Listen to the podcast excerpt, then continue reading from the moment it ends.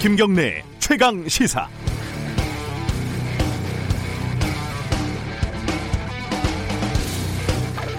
국민이 국가의 주인이다 라는 사실을 아주 가끔 느껴보는 순간입니다. 21대 국회의원 선거가 어제 끝이 났습니다. 코로나 사태 와중에서 전 국민이 참여하는 대규모 이벤트를 이렇게 조용히 안전하게 치러냈다는 점에서 우리는 스스로에게 박수를 보낼 만한 것 같습니다. 새벽에 개표 방송을 보니까요, 후보들의 얼굴이 많이 망가져 있고 목소리는 많이 쉬었더군요. 승자에게는 축하를, 패자에게는 위로를 보냅니다. 하지만 짚어야 할 건 참 많습니다. 유례 없이 높은 선거율, 여당의 압승과 제1야당의 참패, 여당 독주에 대한 우려, 강화된 지역주의, 제3정당 소수정당의 쇠퇴, 준연동형 비례제 선거법의 실효성 등등.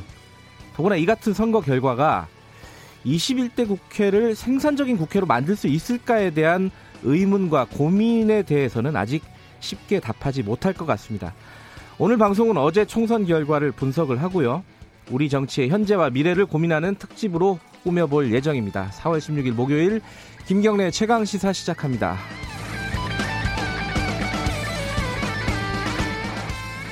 네, 김경래 최강시사는 유튜브 라이브도 열려 있습니다. 실시간 방송 많이들 시청해 주시고요. 문자 참여 기다립니다. 짧은 문자는 50원, 긴 문자는 100원 들어가는 샵 9730으로 보내주시면 되겠습니다. 콩 이용하시면 무료로 참여하실 수 있습니다. 참여해 주신 분들 추첨 통해서 시원한 커피 쿠폰 보내드리겠습니다.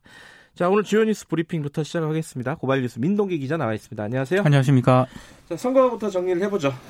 더불어민주당이 지역구에서만 163석을 확보하는 압승을 거둘 것으로 예상이 되고 있고요. 예. 비례정당인 더불어시민당까지 합하게 되면 180석까지 전망이 되고 있습니다. 네.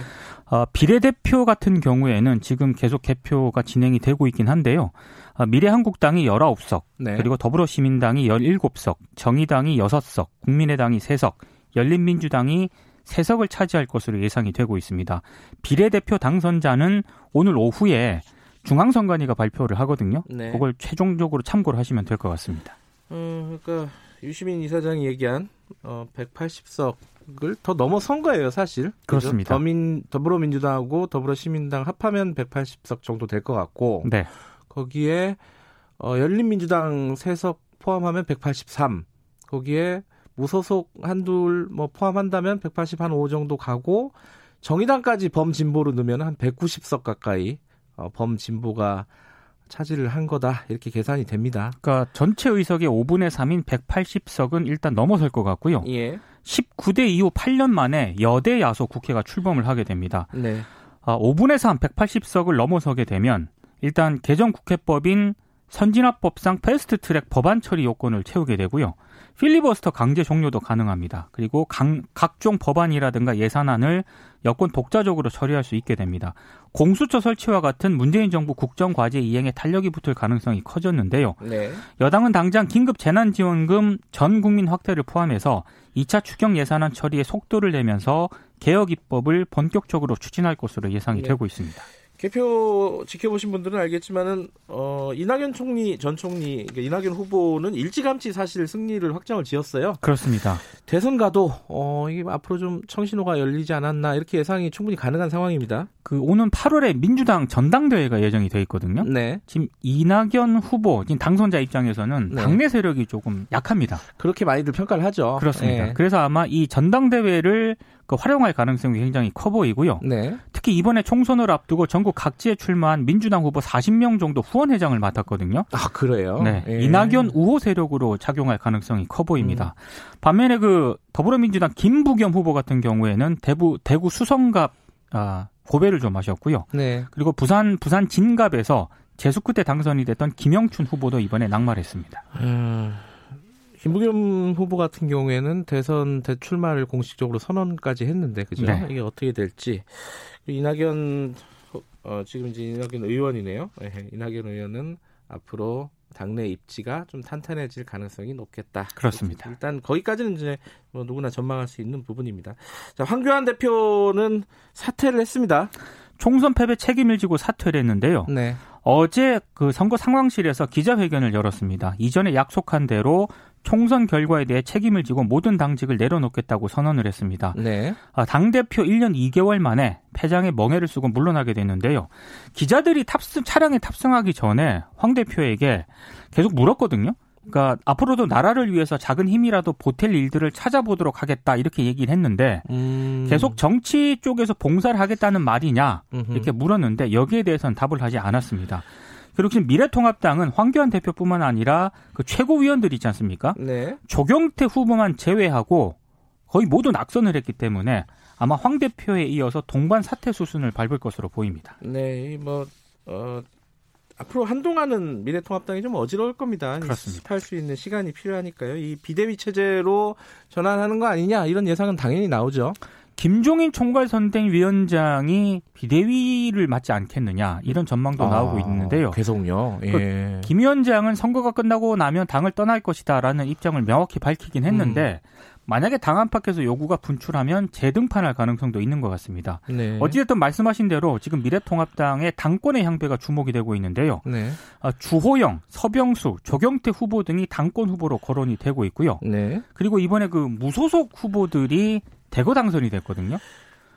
이게 좀 거물급 무소속 후보들이었어요. 홍준표, 네. 윤상현, 네. 윤상현 그 당선자는 171표 차이로 당선이 됐습니다. 그래요? 네.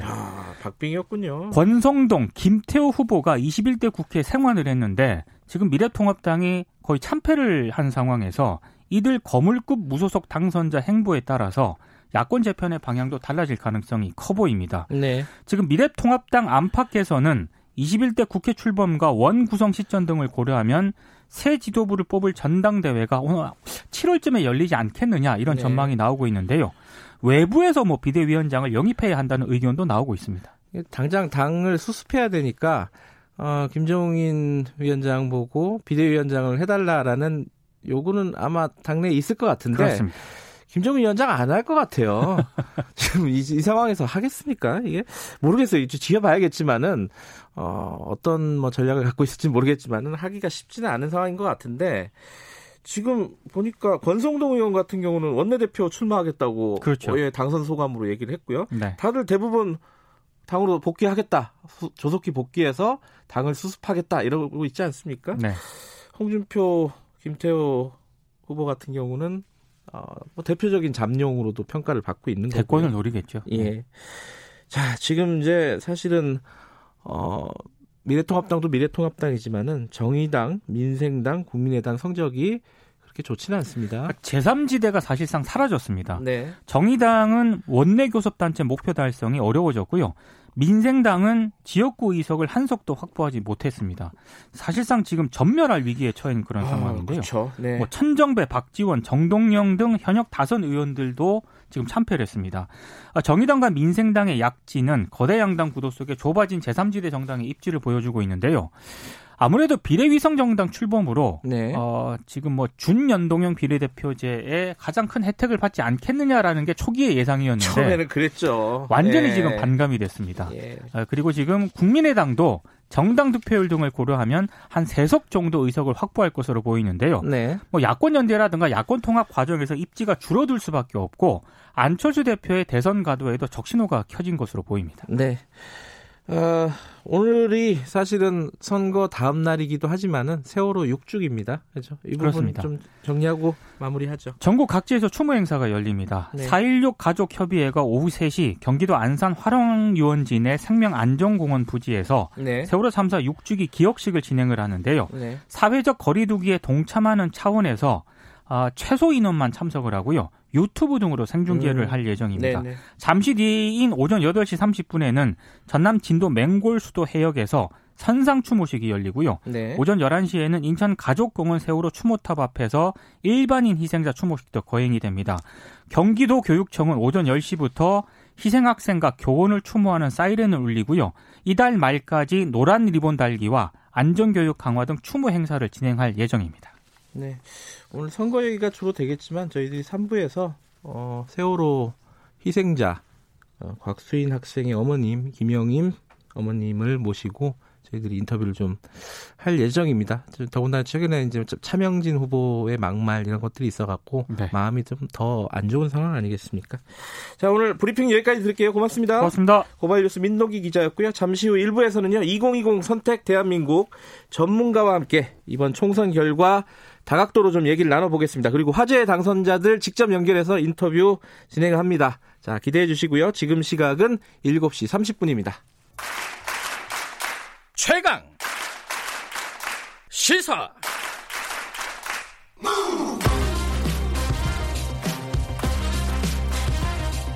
지금 여러분께서는 김경래 기자의 최강 시사를 듣고 계십니다.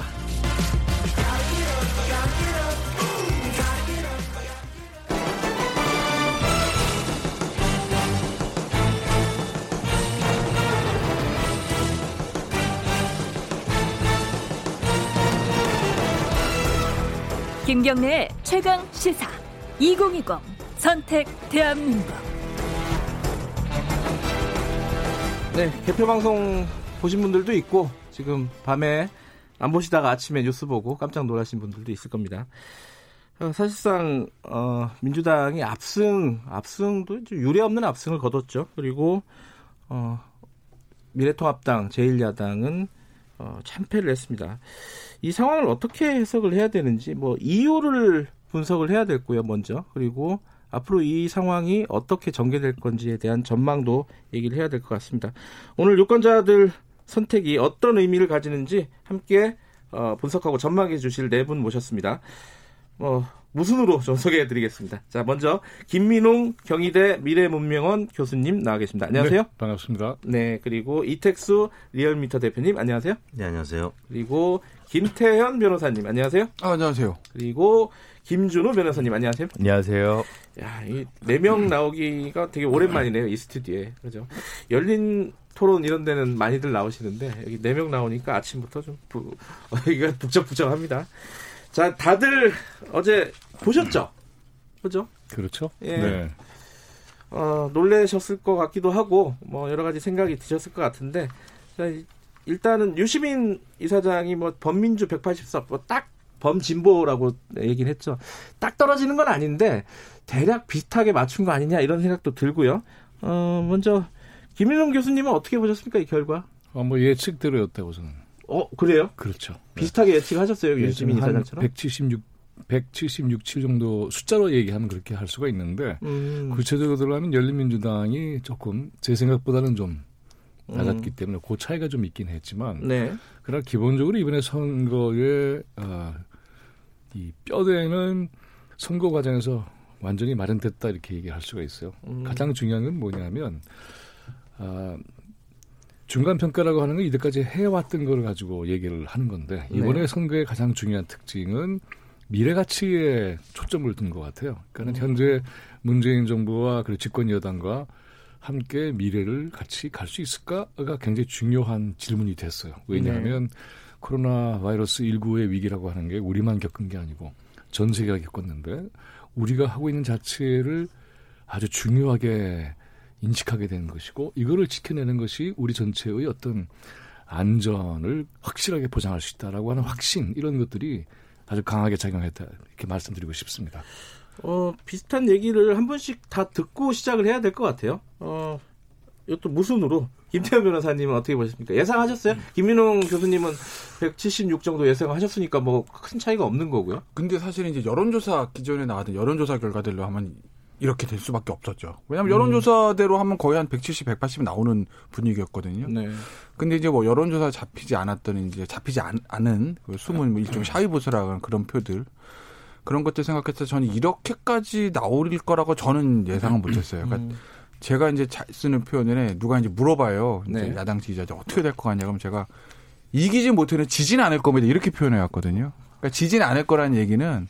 크게 이제 이렇게 괴멸적인 건 되지 않을 거다. 그래도 어느 정도 선전했네. 그러니까 어느 정도 누구도 크게 압승을 자신하지 못하는 그 정도의 저는 선거 결과가 나올 거라고 봤는데 네.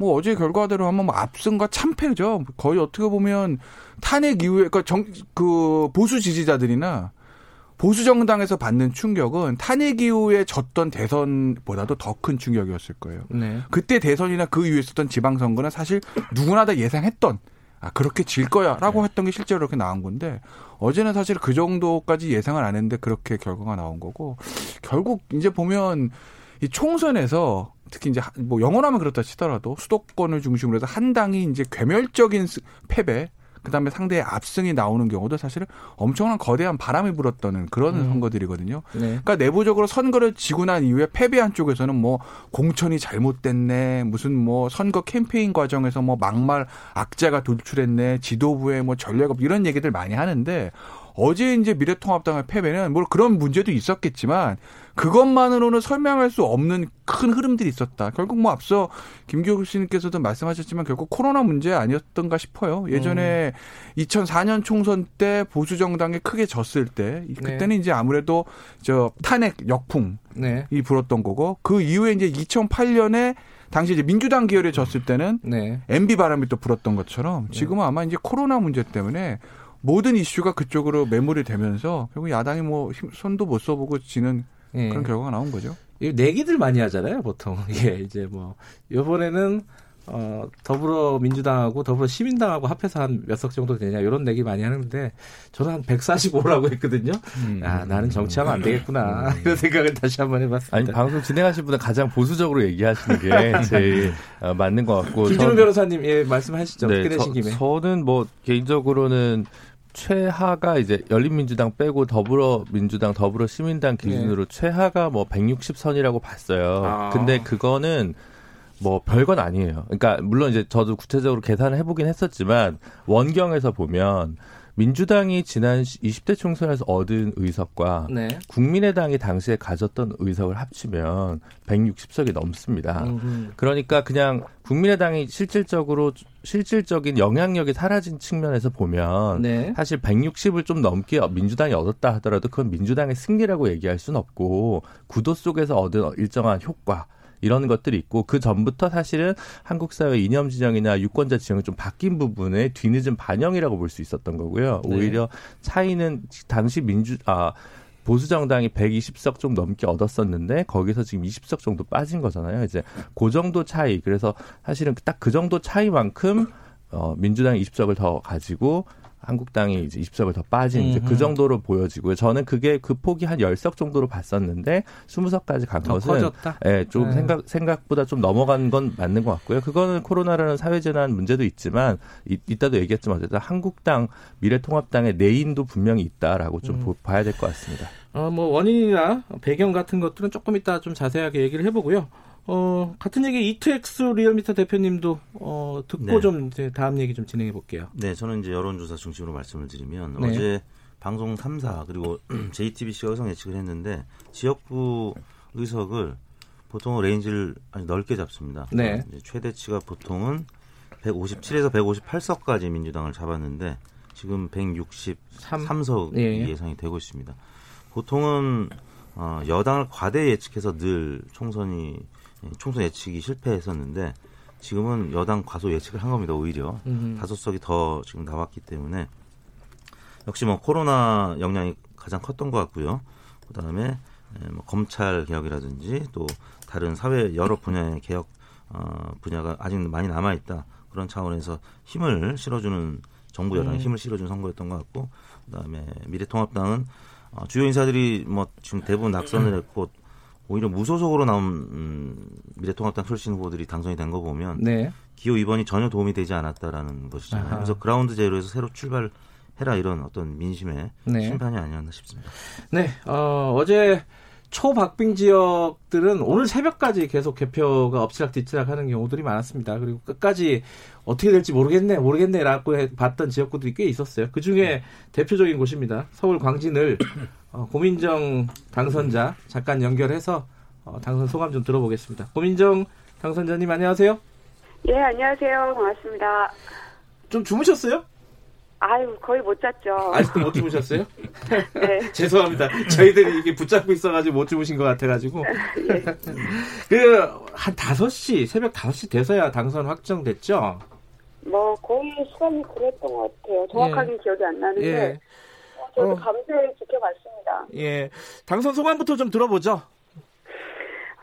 검진을 지켜야 된다는 절박감들이 똘똘 뭉쳐졌던 것 같고요. 네. 그래서 앞으로가 더 중요할 텐데 저를 지지해 주셨던 수많은 분들은 물론이려니와 그렇지 않았던 분들까지도 다 포용해서 이 광진을 대표하는 의원이 될 수 있도록 최선을 다하겠습니다. 그 오세훈 후보와 이 여론조사들을 보면은 조금 벌어진 것들도 좀 있었어요. 이렇게까지 박빙일 거라고 예상하셨습니까? 여론조사가 구간에 따라서 굉장히 좀 넓였어요. 어떤 거는 차이가 많고 어떤 거는 아주 붙어있고. 근데 이제 저희가 자체적으로 분석했을 때는 박빙이라고 계속 보고 있었거든요. 그래서 진짜 할 수 있는 모든 걸 다 해보자 하는 마음가짐으로 임했었고, 근데 정말로 뚜껑을 열어보니까 박빙으로 일단 출구조사부터 나왔어서 긴장했으면 마지막까지도 올 수가 없더라고요. 근데 확실히 어쨌든 오세훈이라는 꽤나 큰 정치인이셨기 때문에 그것을 싸워서 이겨낸다는 게 저로서도 참 쉬운 싸움은 아니었던 것 같습니다. 결과에 대해서는 두 가지를 여쭤봐야 될 것 같아요. 하나는 광진을 지역구에서 왜 고민정을 선택했느냐. 또 하나는 지금 여당의 압승을 어떻게 보느냐. 먼저 광진을 지역구부터 좀 말씀을 해주시죠. 왜 고민정을 선택했을까? 이제 제가 긍정을 하든 부인을 하든 상관없이 고민정에게는 문재인 정부를 상징하는 게 그대로 박혀 있는 것 같아요. 이거는 제가 벗어날 수 없는 부분인데. 지금 이제 코로나를 대처하고 있는 모습이라든지, 뭐 일본 수출 규제 문제를 이끌어왔던 모습이라든지, 뭐 이런 것에 대한 평가이시지 않았을까 하는 생각이 들고요. 그리고 뭐 이제 두 번째 질문하고도 맞닿아 있을 텐데, 이제 전반적인 그 총선 결과에 대한 부분도 고민을 많이 해봤는데, 제가 이제 그 선거 과정 중에 많이 느꼈던 거는 정치인들의 막말에 대한 그 분노들이 굉장히 많으시더라고요. 거기에 대한 심판이 이번에 있었던 거라고 보여집니다. 전체 판도를 봤어도. 지금 이제 당선자가 되셨으니까 국회에 곧 들어가십니다. 들어가면은 가장 하고 싶은 일이라고 할까요? 정책이라고 할까요? 어떤 게 있습니까? 하고 싶은 건 사실 너무 많고요. 하나 꼽기가 어려운데 다만 제가 첫 번째 1호로 법안을 내겠다라고 이미 공약을 했던 게 있어요. 그게 뭐냐면 코로나와 같은 이런 재난에 대비해서 기본소득을 입법화시키겠다. 왜냐하면 그전에는 재난 지역들 혹은 특정 사람들에게만 주는 국한된 어떤 대비책들이었지만 이 코로나는 피해가 당장에는 없지만 전반적인 모든 사람들에게 영향이 가는 거여서 이런 바이러스에 대비할 수 있는 법안들이 좀 필요하지 않겠는가 하는 걸 1호 법안으로 약속을 한 바가 있어서 일단 약속은 지켜야겠죠. 마지막으로 이번 선거 과정에서 가장 기억에 남는 한 장면 꼽으신다면 어떤 장면입니까? 기억에 남는 한 장면은 뭐 아무래도 마지막 그 순간에 당선이 확실히 딱 떴을 때겠죠. 알겠습니다. 오늘 여기까지 드릴게요. 그 늦게까지 안 주무시고 연결해 주셔서 감사합니다. 예, 고맙습니다. 네, 서울 광진을 초박빙 지역구였습니다. 더불어민주당 고민정 당선인 연결해 봤습니다. 저 막말 얘기하셨어요. 지금 고민정 당선인이 이 코로나는 이제 기본적인 어떤 뭐 디폴트라고 하죠. 그런 변수라고 봤을 때 막말 말고도 뭐 여러 가지가 있을 것 같습니다. 어떤 게 판세를 갈랐다라고 보시는지 한번 좀 얘기를 좀 들어볼까요? 판세를 가르기 이전에 또 하나 주목해야 될 것은 이번에 투표율이 굉장히 높았죠. 투표율 그게 아주 높았죠. 65% 이상, 어떤 지역은 70% 가까이 된 지역도 있었죠. 그러니까 말하자면 이것은 정치라고 하는 게 또 표를 행사한다는 게 얼마나 중요한가 하는 것을 국민들이 이제는 절실하게 느꼈던 그런 주관적인 요소가 하나가 있고, 또 하나 이제 주목해야 할 것은 방역 체계, 의료적 차원에서 방역 체계가 일정하게 안정성을 줬고, 그리고 우리 같은 경우는 다른 나라와 달리 도시가 마비되지 않은 상태에서 일상을 나름대로 유지했던 이런 게 말하자면은 사람들한테 어떤 시스템에 대한 신뢰를 만들어줬고, 그랬으니까는 투표 장소에 갈 수가 있었던 것이죠. 만약에 이게 안 됐으면 하기 어려웠을 거예요. 여기에 이제 다른 나라들은 다 말하자면 도시가 봉쇄되다시피 한 상황 속에서 우리는 정책 돌파까지 하는 위력을 보인 거죠. 이것은 뭘 의미하느냐 하면 새로운 정치를 분명하게 갈망한다라고 하는 것이 있었기 때문에 아까 막말 정치 같은 것도 보면은 이른바 그렇게 허접한 정치는 우리는 이제 도대체 받아들일 수가 없다. 네. 이렇게 위기 상태에서 지금 이제 팬데믹이라고 그러죠. 세계적인 질병의 대유행이라고 하는 것이 이번만이 아니라 사실은 이제 주기가 이제 빨라지는 상태가 될 것이고 예. 위기가 어떻게 보면은 상시 체제를 만들지 않으면 안 된다고 하는 것도 이제 알게 됐고 네. 그리고 이것이 이제 기존 언론에만 의존했던 것이 아니라 해외 언론을 통해서도 우리의 또 세계의 현실을 알게 됐고 그래서 좀 더 명료하게 이해하게 된 것이고 네. 하나 더 붙이자면은 SNS를 통해서 아주 깊이 있는 논의가 전개되는 것이 또 우리 사회에서 여론 지형을 만드는데 굉장히 중요한 요인이었죠. 이런 것들이 이제 정치 돌파를 해냈다. 새로운 정치에 대한 갈망이 그렇죠. 있었다. 네. 높은 투표율이 그걸 보여준다. 네. 김준호 변호사님은 이번 선거를 더불어민주당의 승리라고 보세요? 아니면은 미래통합당의 패배라고 보세요? 저는 후자에 좀 가깝습니다. 후자에 가깝다. 네, 그러면 네. 이 판세를 갈랐던 원인을 어떻게 보시는 거죠? 일단 새로운 구도를 창출하는데 네. 야당, 제1야당이 실패했다라고 보거든요. 네. 주요한 이슈들을 보면 주로 이제 검찰 개혁과 관련된 이슈가 있었고 네. 비례정당, 위성정당 관련한 좀 양당의 좀 문제점 네. 이런 문제가 있었습니다. 네. 근데 결과적으로 제가 보기에는 둘 다 약간 피장파장 비슷하게 돼서 네. 양당 사이에 특별한 뭐 변별점을 내는 데는 좀 실패한 거고 그런 상황에서는 사회진안, 코로나라는 사회진안 속에서 집권 여당이 좀 어느 정도의 안정성에 기반해서 유리한 측면이 있었다라는 거고요. 그다음에 이제 내부적으로 보면 어쨌든 저쨌든 간에 민주당 같은 경우는 이른바 원팀 정신이라고 해서 가급적 공천 갈등이나 잡음이 비교적 적은 편이었고 네. 미래한국당, 미래통합당 같은 경우는 뭐 굉장히 많은 일들이 좀 있으면서 네. 좀 준비된 야당의 모습을 보여주지 못했다. 이런 측면들이 좀 갈랐다고 생각을 합니다. 그러니까 새로운 정치에 대한 어떤 갈망이라고 하면은 그건 약간 좀 윗 개념이고 그 밑에 막말이라든가 공천 갈등이라 이런 것들 다 일맥상통한 얘기잖아요, 사실은. 네. 네. 이택수 대표님은 어떻게 보십니까? 그렇죠. 지금 미래통합당 패배라고 보는 게 저도 맞다고 보고요. 지금 이제 코로나19 사태 때문에 지금 이제 미국도 예전에 9.11 사태 있을 때 조지 부시 대통령이 지지율이 90% 이상 갑자기 급등한 적이 있어요. 왜냐하면 그래요? 국가적인 위기 상황에서는 대통령한테 힘을 실어주고자 하는 정권 안정론이 먹히거든요. 거기에다가 미래통합당이 사실 너무 자만했죠. 잘하면 역전할 수도 있겠다라는 생각에서 공천 파동이 첫 번째로 컸던 것 같고요. 두 번째는 그 막말 이런 문제 때문에 비호감도가 굉장히 급상승했습니다. 네. 이른바 샤이 보수 표심이 한 5%포인트는 있을 것이다라고 얘기했었는데 네. 선거 막판에 이 막말 파동 때문에 이 5%가 다 날아가 버렸다고 보시면 돼요.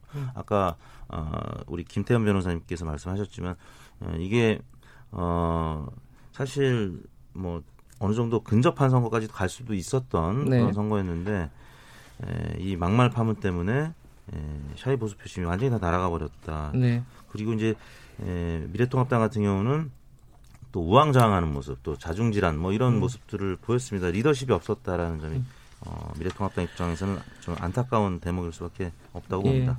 국가 위기 상황에서 지지율이 올라간다는 거는 사실은 일본 상황만 보면 다 그런 건 아닌 것 같고요. 아베 지지율은 네. 떨어지고 그런 거 보니까 그죠? 네. 예, 김민웅 교수님 이제 막말 부분만이 아니라 사실 이제 이번에 총선 전체를 놓고 말에 대한 얘기를 좀 해보자면은 이 막말의 부분은 이제 그만큼의 지지율을 깎아먹었다는 측면에서 얘기를 할 수 있지만 네. 사실 우리가 아주 긴급한 상황에 몰려서 선거를 했기 때문에 네. 그래서 어느 정당도 새로운 화두를 만드는 데는 좀 쉽지는 않았죠. 그런데 이와 같은 아주 긴급한 상황뿐만이 아니라 세계적으로 여러 가지 고통을 겪고 있을 때에 어떤 모델을 우리가 만들어낼 것인가에 대한 고민, 여기에 연결되는 어떤 화두를 만들어내는 데는 그렇게 성공하지는 못했다. 그 점은 굉장히 아쉬워요. 그래서 이게 도대체 이런 긴급한 상황 속에서 우리 특히 예를 들자면은 이 공공성을 갖고 있는 제도가 굉장히 중요하다는 걸 느꼈잖아요. 그래서 네. 그런 것들을 어떻게 확보할 건가. 그리고 세계적인 열망 자체가 단절되는 상황 속에서 어떻게 새로운 형태의 생존 모델을 만들어낼 것인가. 이런 숙제가 주어졌는데 그걸 받아내서 국민들에게 미래를 지향할 수 있는 그런 언어들을 창출하는 데는 좀 아쉬웠다. 그래서 이제는 그런 걸 좀 적극적으로 해야 될 그런 시기가 제대로 온 게 아닌가 싶은 생각이 들어요. 알겠습니다. 그 김태현 변호사님은 이 부동층에 대해서 어떻게 생각하십니까? 이게 부동층이 원래 굉장히 많았죠. 25% 네. 이렇게 됐는데 다 어디로 간 거예요? 이게 다 이쪽으로 간 이유가 뭐라고 보세요? 근데 부동층이란 게 원래 투표장 들어가기 전에만 부동층이지 들어가면 찍어야 돼. 경계선을 다 찍을 수는 없잖아요. 그러니까 1번, 2번 사이에 찍을 수는 없는 거고 1번 찍을까 2번 찍을까 하다가 찍고 나오는 거 아니겠습니까? 그러니까 네. 결과 나오면 사실은 부동층이 없어지는 거죠. 그러니까 이제 투표 결과가 나오는 건데 근데 이제 보면은 앞서도 말씀들 하셨지만 근데 이런 결과 성과들을 봐요. 그러니까 과연 이제 당 내부적인 문제들 뭐 공천이라든지 뭐 예를 들면 뭐 막말이라든지 그런 것들이 좌우할 수 있는 의석수가 어느 정도나 될까? 예를 들면 우리 왜 구도 이슈 인물 이렇게 순서 얘기합니다. 근데 이슈나 인물이 아무리 그래도 구도 못 없거든요. 선거는 기본적으로. 근데 지금은 이 선거의 3요조 중에서 구도뿐만 아니라 이슈 자체가 코로나라는 거대한 바람이 흘고 갔기 때문에 사실은 미래통합당 내부적으로 야 이번에 정말 공천도 잘했어? 정말 예를 들어서 뭐 선거 전략도 좋았어? 네. 라는 평가를 받다 하더라도 승패를 뒤엎기는 쉽진 않았을 거예요. 워낙 네. 구도와 이슈 자체에서 밀리는 선거가 되다 보니까 마지막에 인물적인 요소만 가지고 보더라도 네. 선거를 치르더라도 그렇다고 하더라도 이게 이제 질 때 잘 져야 되는 건데 이번에 보면은 너무나 잘 못 졌기 때문에 그러면 보수 정당이란 게 이번에 총선 진 거를 간판 내리고 그 다음부터 다음 대선 준비 안 하고 4년 후에 총선 준비 안 할 거냐 그거 아니잖아요. 네. 사실 여기서 다시 새 집을 지어야 되는 거 아니겠습니까? 그러기가 쉽지 않을 정도의 괴멸적 패배를 당한 데는 단순히 이 구도나 이슈뿐만 아니라 당 내부적인 문제를 지적하지 아니할 수 없는 거죠. 가장 큰 건 저는 역시 황교안 대표였다고 봅니다. 그러니까 예를 들면 막판에 있었던 차명진 후보의 막말, 김대 후보의 막말 다 이렇게 얘기를 하는데 우리가 선거를 치르다 보면 200개가 넘는 지역구의 후보들 중에서 누가 하나 실수를 안 한다고 생각을 할 수는 없거든요. 네. 리스크는 다 있어요. 다 안고 가는 거예요. 터져요. 그럼 문제는 뭐냐? 공천을 할 때 이 사람이 리스크가 있는 걸 분명히 터질 폭탄인 걸 그러면 그 폭탄을 제거하고 가야 되는 거고 마지막에 선거 과정에서 공 터졌을 때 그걸 얼마나 잘 수습하느냐의 문제인데 그 전후의 과정들을 다 황교안 대표가 제대로 해내지 못했기 때문에 네. 결국 황교안 대표의 문제가 가장 컸다고 봐야 되겠죠, 당 내부적으로. 네, 김준호 선생님. 예. 부동층 관련해서만 좀 네. 하나 더 짚고 싶은데 6% 7% 정도의 투표율이 네. 나왔단 말이죠. 근데 지방선거 때 60%였어요. 그 대선 때는 77%였고. 예.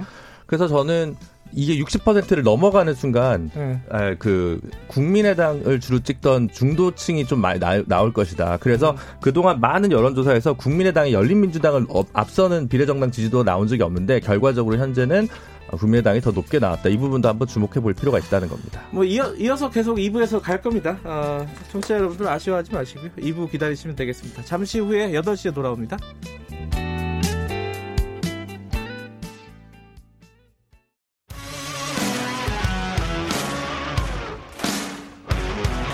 탐사보도 전문기자 김경래 최강시사.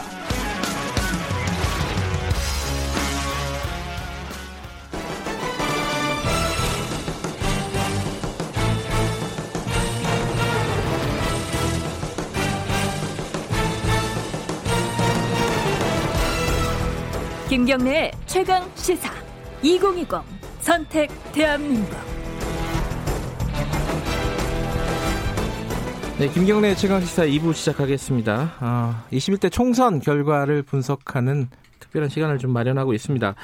지금 일부에서는 지금 여당의 압승 그리고 야당의 참패의 큰 원인에 대해서 좀 굵직하게 얘기를 해봤는데 마지막에 김태현 변호사님이 결국은 가장 큰 책임은 황교안 대표에게 있는 거 아니냐 이렇게 말씀을 하셨습니다.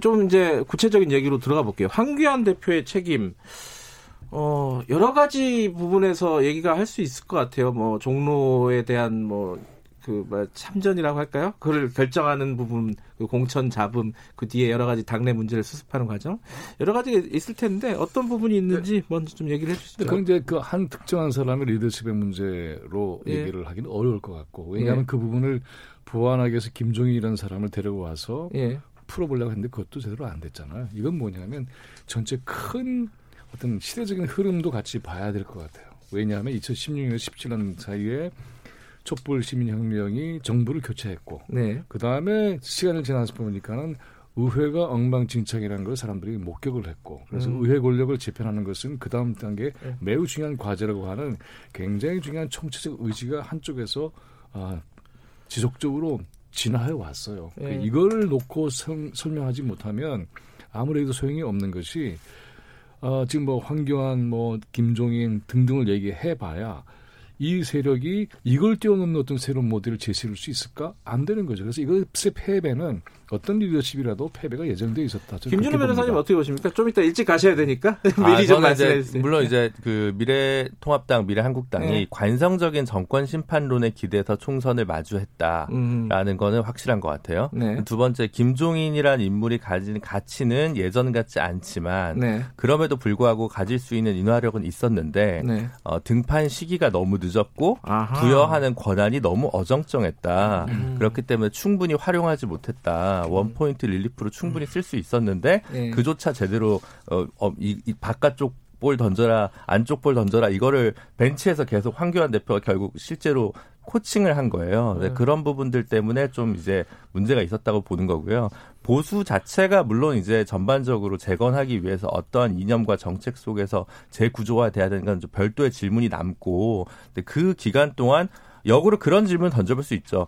굉장히 어쨌든 한국에서의 주류사회의 어떤 룰링 파티로서 보수 정당이 존재했는데 그 정당이 탄핵 이후에 비틀거리면서 사실은 정치 경험이 거의 없는 총리 출신, 검사 출신을 당대표로 앉힌 자체가 어떻게 보면 보수의 위기의 징후이지 이 자체를 황교안 대표 자체에게 의인화해가지고 다 책임을 모는 것도 좀 맞지는 않는 거 아니냐라는 생각이 듭니다. 그렇죠. 그 김종인 위원장 같은 경우는 뭐 불패 신호 아닙니까? 사실은 뭐 김종인 매직 뭐 그런 얘기도 많이 했는데 요번에 이게 잘 안 먹힌 이유가 뭐라고 보십니까? 이택수 대표님? 저는 김종인 위원장이 공천부터 개입했다면 아하. 조금 나아 아까 같은 말씀이신 거네요. 등판 시기가 늦었다. 네. 네. 뭐 공천은 김용호 위원장이 하다가 그만두고 그다음에 비례 공천은 또 한성교 의원이 하다가 네. 또 이것도 문제가 돼서 그만두고 2회 김종인 위원장이 왔는데 사실 네. 김종인 위원장이 할 수 있는 거는 뭐 그다지 많지 않았죠.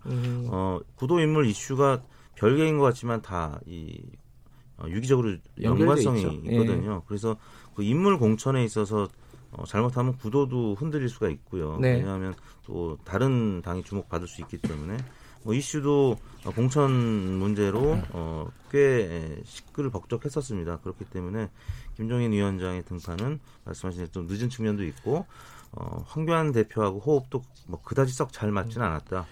이렇게 그게 기억나네요. 김종인 위원장이 차명진 후보 즉시 제명하라 그랬는데 즉시 제명 뭐 안 했잖아요. 당에서. 네. 그런 부분들이 작게는 좀 기억이 납니다. 근데 그게 근데 보면은 정당을 운영하고 전략을 제대로 하는 건 굉장히 중요하죠. 예. 그런데 저는 좀 다른 것이 뭐냐면 김종인 씨가 미리 와서 했다 하더라도 저는 실패한다고 보는 이유는 뭐냐 하면 누구도 예상하지 못했던 아까 얘기로 돌아가는 것 같지만 코로나 전국이라는 게 있었어요. 예. 여기에 대한 대응력이 시험대가 되는 거죠. 그런데 이제 미통당의 경우에는 어떤 식으로 접근을 했느냐 하면 많은 사람들이 이렇게 모두가 겪고 있는 위기에 대해서 일정하게 협력해라. 그리고 함께 잘하는 건 잘하도록 하고 보다 나은 진전된 제안을 했어야 하는데 전혀 그걸 못한 거죠. 그리고는 잘하는 것까지 깎아내리면서 공격을 해버리니까 이거 도대체 이 사람들이 뭐 하는 거야? 라고 하면서 큰 틀에서 모든 게 싹 빠지니까 그걸 감당하는 전략을 내놔봐야 이게 전혀 소위 말하자면 정책 약발이 먹히지 않았다. 알겠습니다. 미리 등판했어도 결과는 크게 달라지지 그렇죠. 않았을 것이다. 네. 근데 아까 김태현 변호사님이 얘기하신 맥락에서 보면 같은 얘기 김민웅 교수님 하신 얘기 같은 것 같은데 그러니까 저는 최선이었냐 예를 들면 그러니까 구조적인 제약이나 시기적인 어떤 요인이 우리 김민웅 교수님 그렇죠. 얘기한 대로 있었다 하더라도 졌더라도 잘 졌어야 된다고 김태현 변호사님 얘기하셨잖아요. 근데 잘 졌냐 최선이었냐. 예를 들면 패스트트랙이 통과된 것을 대해서 책임을 지고 황교안 대표는 자기가 물러나고 예전에 문재인 의원이 당대표에서 물러나고 김종인 위원장한테 비대위원장을 정권을 준 것처럼 그때 더 한 발 더 나갔다든가 라는 정도의 수준의 그 어떤 노력도 하지 않은 점은 자충수가 그렇죠. 있었다라는 그러니까 거죠. 잘 지을 능력 자체가 없었던 정당이에요. 층위가 약간 다른 얘기죠. 네. 김태현 변호사님 계속 웃고 계세요. 아니, 선거판인데 그때 말로 선거판이에요. 선거판인데 그럼 사실은 상대가 못하는 게 우리가 잘하는 거거든요. 선거판에서는. 근데 사실은 뭐 야당에서 이제 국난인데 뭐 정부의 협력 이 얘기 나온 건 평상시 얘기지. 지금 그 코로나인데 사태가 있습니다. 정부 너무 잘하는데요. 정부의 힘을 실어줘야 돼. 그럼 우리 찍지 말라는 얘기거든요. 그래서 사실 선거판에서 현실적으로 불가능한 얘기고. 그렇지 않죠. 미국의 정치에서 보면은 여야에 있어서 굉장히 중요한 부분은 함께 힘을 모으는 그런 국면들이 있었으니까는 그래서 아주 긴급 재난에 대한 여러 가지 조처를 취하는 모습을 보였고 그 토대 위에서 비판을 했었으면 좋았는데 그 자체도 맨 처음에 보면은 무슨 혈세를 쓰느냐 뭐 이렇게 해서 나왔다가 그때마다 제안이 뒤집어지는 거죠. 이렇게 되니까는 이게 정말 안정성을 갖고 있는 정당이야라고 하는 의문이 나올 수밖에 없어요. 이게 참 결과론적인 얘기라서 김태현 변호사님 근데 지금 황교안 대표가 사퇴를 했고 이제 이 당은 미래통합당은 누가 수습을 하게 될 걸로 보입니까? 김종인 위원장 보고 비대위원장 하라는 얘기도 있다던데. 없죠, 뭐 지금. 없어요? 없어요. 없으면 안 되는 거잖아요. 아니 뭐 누가 하나 뭐 100명이니까 100명 중 누가 하나 찾긴 찾을 건데 지금 딱히 이제 더 어려운 거는 새로운 리더십 뭐 구축하라고 말은 나오는데 구축할 만한 인물이 없죠. 기본적으로 지도부 일단 다 사퇴해야 되고 그 지도부 중에서 당선된 사람도 그렇게 많지는 않아요. 더군다나 대선 후보급들 대부분 이제 불출마하거나, 그러니까 제가 예전에 한번 얘기했었는데 더 해야 되는 사람들은 그만두고 더 하면 안 되는 사람들만 이번에 출마한 것들이 좀 산 상황들이 있어요. 예를 들면 보면, 그러니까 저런 사람들은 뭐 아무리 뭐 보수가 어렵다고 하더라도 더 했어야 되는데 선수가 문제가 아니라 그런데 이제 그런 사람들 중에서 대부분 불출마한 사람들이 좀 있거든요. 그러니까 이제 새로운 저 선장을 키를 잡을 사람들이 원내는 없습니다. 그럼 이제 김종인 선대위원장 얘기를 하는데 저도 사실 김종인 위원장의 역할을 더 할 거라고 봤거든요. 근데 지금 딱히 그것도 쉽지가 않은 게 어느 정도 졌으면 김종인 위원장이 내가 그래 더 할게라는 게 있었을 텐데 지금 너무나 괴멸적 패배를 했기 때문에 본인도 지금 내가 너무 늦게 와서 그렇지 진작 와서 공천부터 했으면 이러진 않을 거야. 한번 더 내가 좀 끌고 갈게 라고 할 수 있는 상황이 아니에요. 그래서 아마 김종인 선대위원장 쉽지 않을 것 같고 전 잘 모르겠어요. 저는 딱히 떠오르는 사람은 없어요, 지금. 그러니까 뭘 해도 안 되는 집으로 좀 가는. 아니, 근데 공국이 아닌가 싶어요. 홍준표, 김태호 당선자 있잖아요. 근데 그분들은 당장에 복당하기에는 누가 책임질 수 있는 리더십이 현재 없기 때문에 그럼 아무래도 이제 방금 이제 김태현 변호사님 얘기하시는 건 예를 들어 뭐 유승민, 김세현, 정병국, 김영우, 뭐 넓게는 김용태 정도까지 보수의 좀 신진이라거나 세대 교체를 상징했던 인물들이 대부분 불출마하거나 험지 출마, 김용태 의원 같은 경우 하셨기 때문에 지금 당장 키를 잡을 사람이 없다는 문제가 있는 거고요. 그래서 뭐 결국 선수를 기준으로 할 테니까 말하자면 뭐 정진석 의원 정도나 뭐 이런 분들 정도가 당장의 권한대행이나 이런 정도 역할을 하지 않을까 싶고 정권 심판론에 안이하게 기댄 문제가 아니라 사실 정권 심판론이 힘을 얻으려면 우리 야당의 더욱 여당보다 그럴듯한 대선 후보가 있음을 현시할 수 있어야 되는데 그런 대선 후보 육성을 하지 못했기 때문에 총선에서 미래통합당이 패배한 것이고 그거를 만들기 위해 지금부터 각고의 노력을 아마 해야 될 겁니다. 알겠습니다. 오늘 변호사님 김준호 변호사님은 다른 방송 스케줄이 있어서 지금 빨리 보내드리도록 하겠습니다. 저희들 왜냐하면은 지금 당선자들 인터뷰 짧게 좀 진행을 해야 돼서 아마 못 뵐 것 같아서 미리 인사드립니다. 오늘 고맙습니다. 네, 알겠습니다. 감사합니다. 자, 당선자 인터뷰 바로 좀 해볼게요. 지금 세 분이 연결되어 있는데 뭐 길게 얘기하지는 못할 것 같습니다. 피곤해서 길게도 못하겠죠. 김두관 당선자, 김은혜 당선자, 그리고 김용민 당선자 3김이네요. 우연입니다. 자, 김두관 당선자님 안녕하세요. 예, 반갑습니다. 김두관입니다. 거기도 박빙이었습니다. 당선 소감부터 간단하게 들어보죠. 정말 10년 만에 돌아왔는데요. 우리 경남도민들, 양산 시민들께서 따뜻하게 한행해 주시고 또 일할 기회를 주셔서 네. 여러 가지 공약을 한 게 있는데 우리 시민들께 약속드린 거 네. 꼭 지킬 수 있도록 노력하겠습니다. 사실 그 경남에서만 보면은 공백이 좀 많으셨잖아요. 지역에서. 네. 그죠. 다시 이제 네. 돌아가서 어려운 싸움이 될 거다라고 예상했던 사람들도 있었던 것 같습니다. 다시 김두관을 호명한 이유 경남 지역민들 어떻게 생각하십니까? 우리 경남이 지금 경제적으로 많이 어려움도 있고 네. 특히 양산은 부울경 중심 도시로 좀 도약하려는 그런 그 마음을 갖고 있는데요. 아마 네. 부울경 메가시티 중심 도시로 양산을 좀 발전시키는데 네. 그래도 도지사 당간을 지낸 그런 경험들이 네. 크게 도움이 되지 않겠느냐 이런 생각에서 도와주신 것 같고요. 막판에 네. 수도권하고 호남이 워낙 우리가 강세라서 네. 완전 다시 좀 이렇게 역풍이 불어가지고 많이 힘들었습니다. 네. 근데 부울경 전체로 보면은 좀 성적이 아쉬울 수도 있을 것 같습니다. 어떻게 평가하십니까?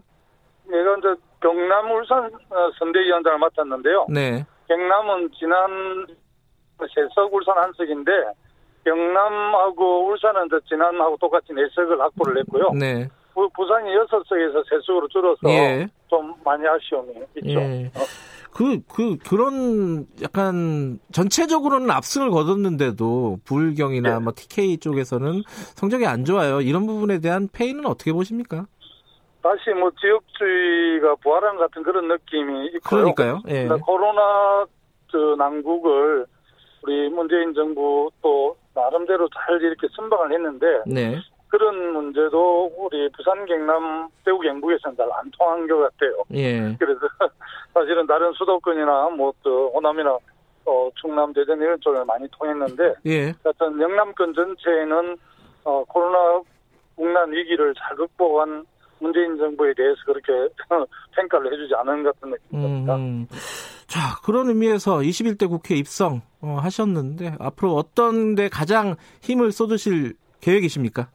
뭐 20대 국회가 제가 국회로 평가를 받았는데요. 네. 대화와 협력 외에 국회를 좀 만들고 싶고 우리 사회가 양극화가 심하잖아요. 네. 또 지방 소멸위기도 있기 때문에 좀 미래 세대나 우리 균형 발전이나 양극화 해소 이런 쪽에 좀 입법 활동이나 역할을 하려고 합니다. 네. 지금 총선 끝나면은 사실 뭐 시간 좀 많이 남았지만은 대선 채비로 들어갈 겁니다. 아마 각 정당들이 김두관 당선자께서도 대선 채비 하시는 겁니까? 어떻습니까? 저는 2012년 8년 전에 네. 한번 경험이 있는데요. 뭐 네. 정책과 사람이 준비 없이 하면 네. 주변 분들에게 많이 부담을 드리고 네. 정말 뭐. 지금은 양산 올 국회의원으로서 네. 뭐 양산의 해난 그리고 좀 더 크게는 부울경 동반 성장에 대한 네. 이런 좀 일에 좀 전념하도록 하겠습니다. 알겠습니다. 오늘 여기까지 드릴게요. 고맙습니다. 예, 감사합니다. 경남 양산을 더불어민주당 김두관 당선자였고요. 바로 연결해 보겠습니다. 자, 경기 분당갑에서 초접전을 펼친 미래통합당 김은혜 당선자 연결돼 있습니다. 안녕하세요. 아, 네, 안녕하십니까. 김은혜입니다. 목소리가 많이 쉬셨어요? 예. 네, 네. 수도권에서 지금 미래통합당은 진짜 한석 한석이 지금 귀중한 때입니다. 결과론으로 보면은. 자, 당선 소감부터 좀 들어보겠습니다. 네. 당이 참 어려운 가운데서 이 분당갑 지역 구민 여러분들이 정치 신인인 저를 선택을 해주셨습니다. 네. 그래서 기쁨보다는 더 무거운 마음이 앞서고요. 예. 무엇보다 이번 선거에서 그 유권자 여러분들께서 통합당에 갖고 계신 냉랭한 그리고 냉정한 시선을 제가 실감을 했습니다. 네. 그래서 우리 당이 이제 정말 석고되지 않은 마음으로 바뀌어야겠다라는 생각을 했고요. 네. 저도 유권자 분들의 마음속에 이제 보수는 좀 품격이 있고 대안을 제시하고 미래를 맡길 수 있나 네. 그런 신뢰감이 있는지 보고 싶어하는 게 아닐까 생각을 했거든요. 네. 그래서 그런 정치를 하라고 정치 신인인 제게 표를 주셨다고 생각합니다. 선거 운동이 그렇게 쉽지는 않았을 것 같습니다. 물론 이제 인지도가 김은혜 후보 같은 경우 당선자 같은 경우 꽤 높은 분이긴 하지만 정치 신인이었고요. 김병관 후보가 만만치 않았었고 지역민들 민심이 마지막에 그 김은혜 후보를 선택한 이유 결정적인 이유가 뭐라고 보세요? 네, 아무래도 저에 대한 선택이라기보다는 네. 아무래도 대한민국이 지금 위기이고 분당 판교가 그동안 많이 정체되어 있었기 때문에 네. 바꿔야 한다라는 그런 변화의 기운이 있었던 것 같습니다. 네. 그때 제가 들어갔었던 것 같고요. 예. 이곳이 일기 신도시입니다. 그래서 30년의 자긍심이 있던 곳입니다. 네. 아마 제가 혹시 좀 과분한 아마 과하게 생각한다면 기자 출신이니까 네. 네가 좀 부지런히 뛰어서 네. 이곳 이 일을 좀 잘해보라는 그런 격려 또 채찍이 아니었을까 합니다. 네, 자 초선 정치 신인으로서 21대 국회에서 꼭 하고 싶은 일 어떤 일에 네. 중심을 두겠다 한 말씀 해주시죠.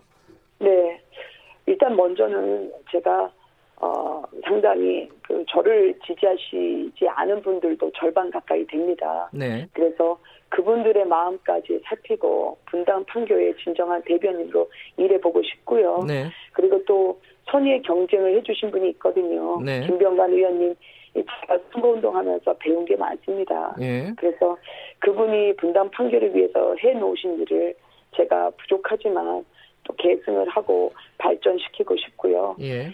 무엇보다 지금 당이 이 변화나 혁신 그리고 예. 품격 있는 보수 정치로 기여하는데 제가 꼭 4년 동안 마음속에 품고 달리고 싶습니다. 예. 그래서 보수 야당의 말에 귀 기울여 주실 때까지 고개를 끄덕이실 때까지 제가 최전선에 있고 싶고요. 네. 무엇보다 이제 분당 판교 지역은 오늘부터 제가 다시 시작한다는 각오로 주민분들께 인사를 드리고요. 네. 아무래도 많이 노후화된 데가 많습니다. 그래서 김은혜법이라는 도시를 다시 재생시키고 분당 판교가 재도약하는데 죽을 각오로 다시 싸우고 뛰고 싶습니다. 네, 알겠습니다. 고맙습니다. 오늘 아침에 연결해 주셔서.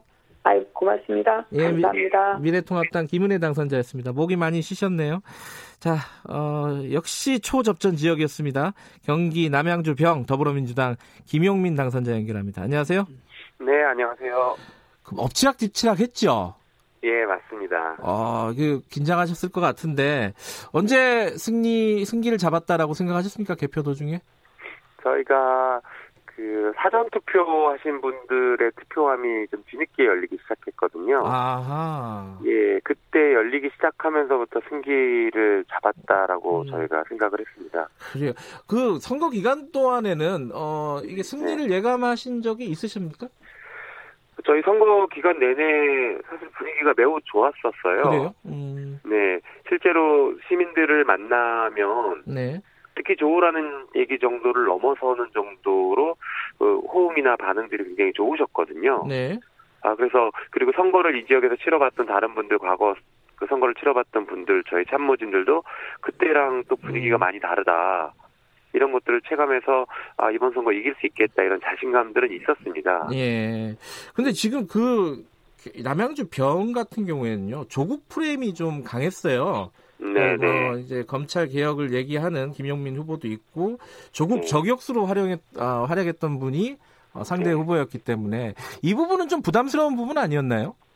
그렇죠. 저는 개인적으로는 부담스러운 부분이었습니다. 그게 네. 이제 언론이나 야당에서 그 프레임을 자꾸 가져가고 그게 실제로 어떤 영향들을 미치긴 했거든요. 네. 저희 지지자분들 중에서도 민주당을 지지하거나 저를 지지하지만 네. 또 조국 그 전 장관을 자기는 좋아하는 건 아니다. 이렇게 또 말씀하시는 분들도 있어서 아마 그런 영향들이 있었을 것 같습니다. 그런데 물론 조국 전 장관이 지금 재판 중이시기 때문에 네, 사건이 정당하냐 아니냐 논의는 아니고 예. 그런 프레임을 가져가려고 했던 것 같아요.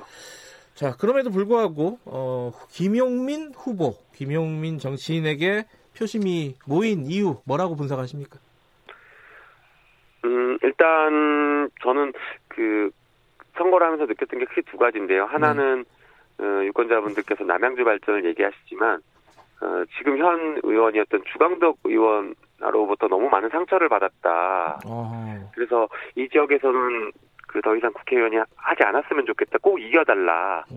이런 열망들이 상당히 많았거든요. 네. 그래서 그런 열망들이 모여서 제가 당선된 데 중요한 역할을 했던 것 같고요. 네. 한편으로 저는 제 정치 신인으로서 네. 어떤 기존의 정치 싸움이나 이런 네. 것들에 그 매몰되지 않고 제가 어떤 부채가 있는 게 아니기 때문에 열심히 일하는 국회 만들겠다, 일하는 국회의원 되겠다라고 말씀드렸던 것이 설득력이 있었던 것 같습니다. 김영민 당선자는 검찰개혁을 강하게 주장하고 그 활동을 하셨던 분입니다. 이 국회에 진출하면 그 활동이 이어지는 건가요? 가장 중점적인 활동은 어떤 걸로 봐야 되나요? 맞습니다. 그 지역 발전은 뭐 모든 후보들이 다 똑같이 얘기하실 것 같고 저도 당연히 할 것이고요. 그 검찰개혁이랑 정치개혁 부분을 제가 중점적으로 의정활동을 하고 싶은 분야입니다. 네, 알겠습니다. 저희 유권자들에게 마지막 소감, 제가 처음에 소감을 안 물어봤어요. 그 한마디 듣고 마무리할게요. 예, 예, 뭐 많이 부족하지만 저를 선택해 주셔서 너무 감사드리고요. 이번 선거가 검찰개혁에 대한 문재인 정부의 중간평가의 의미를 저는 갖는다고 생각했는데 유권자 여러분들께서 검찰개혁에 지지를 다시 한번 해주신 것이다. 이렇게 생각이 듭니다. 그래서 꾸준히 그 검찰개혁 역시 추진하고 조금 더 정의로운 사회 만들도록 노력하겠습니다. 알겠습니다. 오늘 감사합니다. 감사합니다. 경기 남양주병 더불어민주당 김용민 당선자였습니다. 자, 연결해 주신 세 분 당선자 비롯해서 당선되신 분들 모두 축하의 말씀 드리겠습니다.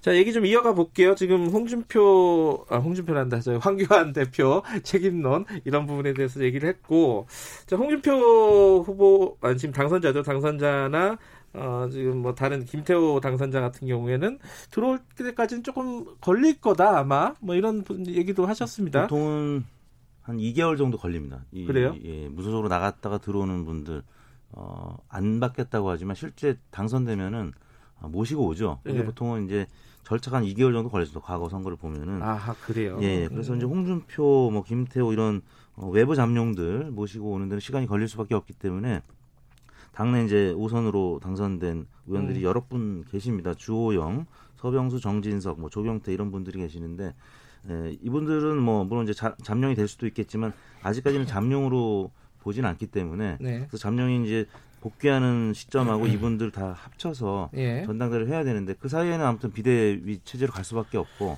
비대위원장을 누가 맡느냐는 이제 앞으로 하루 이틀 더 지켜봐야 되겠습니다. 근데 이제 야당은 그렇다 치고 여당 같은 경우에는 이낙연 당선자 같은 경우에 대선 가도가 좀 탄탄대로가 된 거 아니냐 이렇게 뭐 상식적으로 생각하면 할 수 있을 것 같은데 다른 어떤 잠룡들이 낙마를 했어요.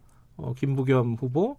그리고 뭐 김영춘 후보 뭐 이런 분들이 낙마를 해서 이게 민주당은 어떻게 되는 건가 좀 생각들이 궁금한 부분들이 있을 것 같은데 어떻게 보세요? 근데 민주당이 워낙 총선에 지금 압승해놨기 때문에 잠룡이라 불리는 사람들 몇 명 지금 낙마했다고 해서 민주당 자체가 뭐 크게 타격을 받을 리는 없고 그리고 워낙 이번에 이낙연 당선인이 단순히 당선거 이긴 것뿐만 아니라 어쨌든 정치 일본제 종로에서 상대 장수를 정말 크게 이긴 거거든요. 그러니까 황교안 대표가 아마 어제 이제 당대표 그렇게 빨리 내려놓을 수밖에 없는 상황에서를 보면 단순히 이제 종로에서 지는 게 뿐만 아니라 개가 싸움이 아니라 거의 뭐 다도치면 불개패를 당한 거니까 돌을 던진 거예요. 그렇죠. 예. 그러면 사실은 이게 여당 입장에서 보면 이낙연이라는 카드의 효용성이 이제 입증된 거예요. 왜냐하면 이낙연 당선인 같은 경우에는 이제 상대가 황교안 대표였음에도 불구하고. 종로에만 묶여있는 게 아니라 전국적인 선거 지휘하는 횟수나 이 빈도가 오히려 황교안 후보보다는 더 많았어요. 그러니까 황교안 후보 같은 경우는 사실 어떻게 보면 김종인 선대위원장 뜬 다음으로는 종로에 묶여있었거든요. 그런데 이낙연 당선인 같은 경우에는 본인도 상임 선대위원장이니까 종로뿐만 아니라 전국 지휘도 많이 했단 말이에요. 근데 본인 선거 종로도 크게 이겼죠. 당 크게 이겼죠. 이러면 사실은 이게 이제 중도층의 어필하는 이 화표의 확장력이라는 측면에서 이낙연 당선인이 호남 출신이라는 핸디캡을 딛고 이거 해볼 수 있는데라는 거 아니겠습니까? 그러면 사실은 앞으로 이낙연 당선인 쪽으로 힘이 많이 쏠릴 수밖에 없는 구조긴 하죠. 김부겸 후보 같은 경우는 떨어져가지고 낙마를 해서 지금. 대권 선언을 했잖아요. 이미 선거운동 과정이 어떻게 될까요? 어떻게 보세요? 이제 뭐 그거가 지금 관심이 되는 것 같지는 않고 이제 이낙연 전 총리 그리고 이번에 이제 총리에서 선출이 됐잖아요. 그 당 자체의 중심으로 이제 이동을 할 거로 예견이 되고 있죠. 이해찬 대표가 일단은 이제 물러날 그런 모습인 것 같고 그래서 향후에 이제 한 2년 정도 어떻게 당을 이렇게 끌고 나가느냐 하는 것도 본인의 정치 운명에 매우 중요한 의미를 갖게 되겠죠. 네. 근데 이제 저는 우리가 이렇게 이런 시사 방송 같은 경우도 전 이렇게 좀 했으면 좋겠어요. 그러니까 뭐냐면 어떻게 보느냐, 또 예측하느냐 이런 것도 있지만 사실은 기존의 언론이 아까 얘기했던 것처럼 정말 필요한 담론들을 좀 만들어냈으면 좋겠어요. 그러니까 이번에 보면은 우리가 주목하게 되는 게 코로나 바이러스 19라고 하는 것은 아무리 얘기해도 지금 지나치지 않을 정도로 굉장히 중요한 건데 특히 문재인 대통령의 리더십을 통해서 우리가 하나 알게 된 게 유엔이 이번에 작동을 잘 못했어요. 그러면서 글로벌 리더십이라고 하는 세계적 리더십에 매우 중요한 변화가 지금 느껴지고 있단 말이죠. 그리고 아주 다른 방식으로 네트워킹이 되는 그런 과정에 있어요. 이건 뭘 의미하느냐 하면 대한민국 안에서의 정치 현안도 중요하지만 이걸 통해서 한반도의 문제를 푸는 것, 그다음에 세계적인 리더십을 통해서 지구 전체의 운명도 감당하는 것, 기후변화에 대한 문제도 굉장히 중요한 것이고 이게 당장의 피부가 안 온 것 같지만 산업구조체를 재편하는 굉장히 중대한 문제예요. 그래서 저는 시사방송에서도 이와 같은 얘기도 좀 집중으로 해야 된다고 저는 봐요. 아, 그런 거 그렇지 않으면 많이 해요. 아니, 그러니까 그거를 근데 아무리 많이 해도 이게 정말 어떤 우리 사회의 중대한 담론으로 만들어가는 노력이 더 치열하게 있어야 된다고 봐요.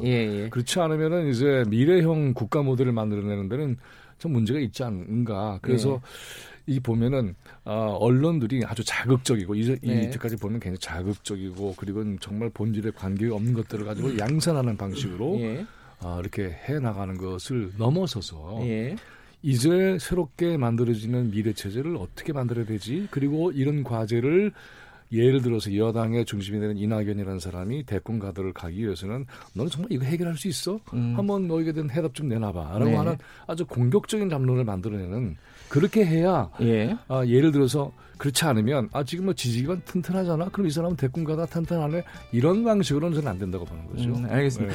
자, 지금 사실 이번 선거 결과를 분석하는 데서는 이번 선거 개정된 선거법, 선거제도 얘기를 안 할 수가 없습니다. 소수정당 문제도 있고요. 그 얘기는 3부에서 좀 다뤄보도록 하겠습니다. 잠시 후 3부에서 뵙겠습니다. 일부 지역국에서는 해당 지역 방송 보내드립니다.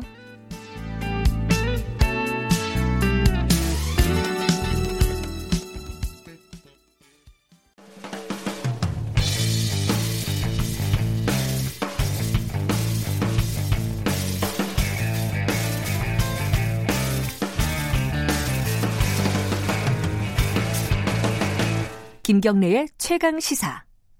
네, 김경래의 최강시사 3부 이어가겠습니다. 자, 세 분 전문가와 함께 총선 이야기 나눠보고 있습니다. 김민웅 경희대 미래문명 교수님, 그리고 이택수 리얼미터 대표님, 그리고 김태현 변호사님 세 분과 함께 하고 있습니다. 1부부터 쭉. 자, 마지막 얘기는 선거법 얘기를 중심으로 해가지고 소수정당 얘기까지 좀 가보겠습니다. 이택수 대표님, 이 지금 선거법으로 계속 22대 총선 치르긴 힘들겠죠. 뭔가 얘기가 나올 수밖에 없는 상황이겠죠, 당연히. 그렇습니다. 새로 원 구성이 되면은 가장 먼저 추진될 부분이 바로 이 부분인 것 같습니다. 많은 후보들 의원들을 만났을 때 이건 반드시 고쳐야 된다라는 거에는 대부분 공감대가 형성이 돼 있기 때문에 그래서 이제 정의당이라든지 다른 국민의당 군소정당들이 이번에 사실 맥을 못 쳤는데요. 사실 이게 바람직한 건 아니다라는 걸 이제 다들 양당 정치인들도 알고 있거든요. 그래서 이 부분은 조만간 원 구성이 되면 개정이 되지 않을까 싶습니다. 그러니까 이번에 이 선거법으로 치른다고 했을 때 정의당이 가장 큰 어떤 수혜자가 될 것이다. 이런 예상이 있었는데 막 위성정당 생기고 이러면서 가장 큰 피해자가 돼버린 꼴이 돼버렸어요. 그렇죠? 이거 어떻게 보셨습니까, 이 상황을? 설계의 빈틈이 생겼던 거잖아요.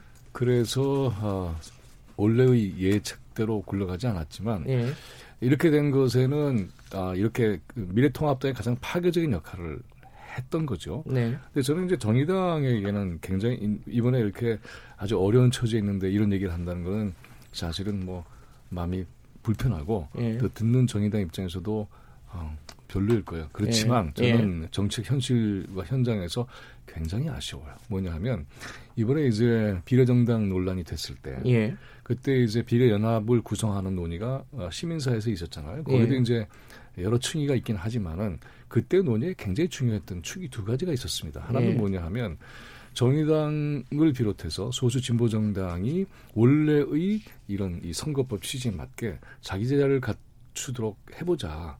그러면 이제 미래통합당에서 운동장이 좁아졌잖아요. 네. 좁아진 운동장에서 노는 거는 문제가 있다. 이걸 다시 넓히는 게 원칙으로 회복하는 것이지라고 생각을 했어요. 근데 이제 정의당이 이걸 꼼수로 같이 취급해버렸단 말이죠. 그러니까 상당히 당황스러웠고, 그다음 또 하나는 뭐냐 하면 그렇게 했을 때의 가장 중요한 전제는 민주당의 기득권 포기입니다. 이것을 위해서 자신의 시민사회에서 굉장히 노력을 많이 했어요. 그러니까 큰 틀로 볼 때는 이것은 민주당의 기획이 아니에요. 출발 자체가. 그런데 이것을 민주당의 기획처럼 이해를 했고, 그다음에 이것을 꼼수로 이해를 해버렸기 때문에 네. 그다음에는 원래 우리가 생각했던 전제로 정의당이 앞자리에 오는 그 틀 자체가 깨져버렸죠. 알겠습니다. 이렇게 하다 보니까는 이제 현실 속에서는 민주당이 들어오면은 주도권을 갖게 될 수밖에 없는 거죠. 하지만 우리가 기억해야 할 것은 뭐냐 하면 적어도 민주당은 후순위 번호로 갔다가 오는 약속을 지킨 점은 굉장히 중요해요. 공당으로서 이건 굉장히 어려운 일이거든요. 아주 복잡하고 엄격한 절차를 거쳐서 비례대표를 냈는데 그 사람들 뒤로 가라? 이거 쉽지 않죠. 전 그래서 이런 점들이 굉장히 아쉽고, 하지만 제가 이제 그래서 진보 정당들이 이렇게 거의 몰락 수준으로 가버리는 이런 상태는 결코 바람직하지 않죠. 그래서 그런 점에 있어서는 분명히 아까 우리 이택수 대표께서 얘기하셨지만은 향후 국회에서 치열하게 논의를 해서 소수 정당들이 진보성을 가지고 등장할 수 있는 그런 법이 좀 더 정비될 거로 기대하고 있습니다. 정의당의 선택이 좀 아쉬운 부분은 있지만은 지금 네. 선거법 자체가 좀 문제가 있는 건 사실이다. 당연하죠. 네. 네. 김태현 변호사님은 어떻게 보십니까? 지금 말씀하신 그 부분에 대해서. 뭐 선거법 다시 개정되는 거는 그거는 뭐 대부분 동의하는 것 같고. 네. 어떻게 네. 갈 거냐는 건데. 네. 근데 이제 선거제도를 개혁함에 있어서 모든 제도가 다 완벽한 제도는 아니에요. 예, 예. 그럼 사실 다 선거제, 뭐 소선거구제 뭐 장단점이 있고, 뭐 중선거구제 장단점이 있고, 뭐 비례대표 장단점이 있는 건데, 문제는 이제 선거제도라는 게 사실은 권력구조하고 좀 맞아 들어가야 되는 거거든요. 뭐 정치학자들이나 헌법학자들마다 이론이 있을 수는 있으나, 제가 봤을 때는 선거제도 개혁하기 전에 권력구조를 먼저 바꿔놓고 거기에 맞는 선거제도가 맞다. 그러면 어쨌든 지금 대통령제 하에서 네. 대통령제 하에서 과연 다당제가 맞는 것이냐 그 논의부터 우리가 한번 해볼 필요 없다. 오늘 뭐 그거 얘기를 할 건 아닌데 예. 저 개인적인 생각으로는 소수 정당이 창출돼서 다당제, 뭐 연합정당, 연합정권 이거 하려면 예. 권력구조 자체를 지금과 같은 대통령제가 아니라 뭐 의원 내각제나 의원 집정부제처럼 바꿔놓은 다음에 거기에 맞는 게 다당제를 갖다 붙여야지. 만약에 우리가 이제 현재처럼 대통령제를 그대로 유지할 거라면 오히려 미국처럼 대통령과 의회의 권한을 강화하는 양당제가 맞다. 저는 그렇게 봐요. 개인적으로. 그렇기 때문에 아마 선거구조 제도는 권력구조 개편을 논의를 먼저 해놓고 예. 그 다음에 하는 게 맞다. 난 저는 개인적인 의견입니다. 그런 차원보다는 이제 소수 진보 정당만이 아니라 우리 사회가 이제 복잡한 구조를 많이 갖게 됐기 때문에 거기 나오는 목소리를 다 담아내지 못하면은 대표성이 약해지니까 그런 차원에서 이걸 접근하는 것이 더 온당하다 이렇게 봐요. 근데 지금 국민의당 3석, 정의당 5석, 네. 민생당은 지금 하나도 못 얻을 가능성이 높죠. 3% 못 미치는 걸로 지금 예측은 되고 있지 않습니까, 그죠? 근데 이러면 지금까지 이제 소수 정당들이 큰 정당들하고 이렇게 이합 집산을 하면서 정책별로 어떤 캐스팅 보트 역할을 해왔잖아요. 이렇게 되면 지금 이렇게 민주당에서는 지금 사실 필요 없잖아요. 이렇게 돼버리면은 무슨 역할을 할 수 있을까? 존재감이 굉장히 떨어지지 않을까라는 걱정 이런 것도 들 수도 있을 것 같아요. 뭐 당분간은 그럴 수밖에 없. 고요. 이게 이제 권력구조 개편이 이루어지면 좋은데, 근데 개헌은 상당히 어렵죠. 개헌이 탄력받기에는 어려운 건데 이게 소선거구제가 원래 양당제를 강화시킨다는 네. 그 듀베리제의 법칙이 있잖아요. 이번에 그냥 여실히 드러냈는데 개헌은 어렵고 그렇기 때문에 일단 디테일한 측면에서 준연동형 이 선거제는. 개편될 수밖에 없는 그 정도 선에서 네. 협의가 되지 않을까 싶습니다. 근데 그 지점에서 보면은 그러면 이렇게 될 때에 진보적인 소수 정당의 목소리가 정치적인 역할을 많이 이제 위축된 상태 아니에요? 네. 근데 다른 한편에 또 이런 점도 있어요. 그러니까 말하자면은 문재인 정부나 집권 여당이 지속 가능성을 가지고 쭉 나가기를 바랬던 사람들은 비판을 자제한 측면도 굉장히 많았는데 이제는 마음 놓고 비판도 하고. 보다 진보적인 확실한 정책을 내라고 하는 얘기를 할 수 있을 것 같아요. 특히 이제 경제 문제 같은 경우는 보면 이번에 재난을 겪으면서 굉장히 수위가 높아졌잖아요. 뭐 네. 50만 원, 100만 원 아니야. GDP의 몇 프로 풀어야지 등등 해서 혁신적인 정책 또 민주당의 경우에는 전국민 고용보험 이런 거 내놨단 말이죠. 이런 것에 대한 동의를 얻는 거는 아주 중요한 진보성을 강화하지 않으면 민주당도 쉽지 않을 것이다. 이런 비판에 직면하게 될 것이다. 저는 그렇게 봅니다. 김태현 변호사님, 네. 지금 덩치가 민주당이 180석이 돼 버렸어요. 지금 예측으로 보면은 거의 180석인데 이런 상황이 대선까지 계속 순항이 될 수 있을까? 어떻게 보십니까? 아 근데 대선까지 뭐 큰 선거가 없어요. 큰 선 물론 뭐 이번에 총선 끝나면 이제 항상 그랬듯이 뭐 선거법에 관한 수사들이 있을 거고 그렇죠. 그 와중에서 뭐 배치 떨어진 사람들이 있으면 재보궐선거가 있을 수는 있는데 아직까지 큰 선거가 없기 때문에 대선까지 저 민주당이 순항할 수밖에 없죠. 사실 내년 이맘때면 이제 대선판으로 들어가야 되거든요. 아, 당내에 무슨 문제가 생길 수가 있잖아요. 아니, 뭐 그럴 수는 있긴 있는데 워낙 지금 상황으로 봤을 때는 네. 야당과의 표차가 이제 의석수 차이가 너무 나기 때문에 네. 과연 대선까지 이게 사실 좀 야당이 힘을 차릴 수 있을까라는 건 사실 지금으로서는 좀 어렵긴 하죠. 물론 이런다고 해서 대선을 뭐 민주당이 반드시 이기고 뭐 야당이 반드시 진다라는 건 아니지만 뭐 일단은 민주당은 뭐 순항한다고 봐야 되지 않겠어요? 네, 당분간 또 코로나19 사태가 계속 네. 뭐 전 세계적으로 그렇죠. 이건 장기화 국면으로 네, 가고 있는 거니까요. 예. 이 전국이 뭐 당분간 유지가 되지 않을까 싶은데 네. 당장은 이제. 이재명 지사에 대한 대법원 판결이 남지 않았어요. 아, 그게 남았군요. 김경수 지사도 마찬가지고 그래서 네.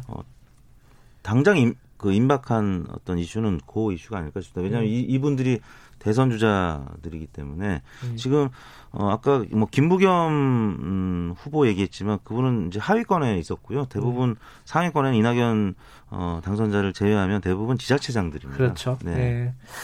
네.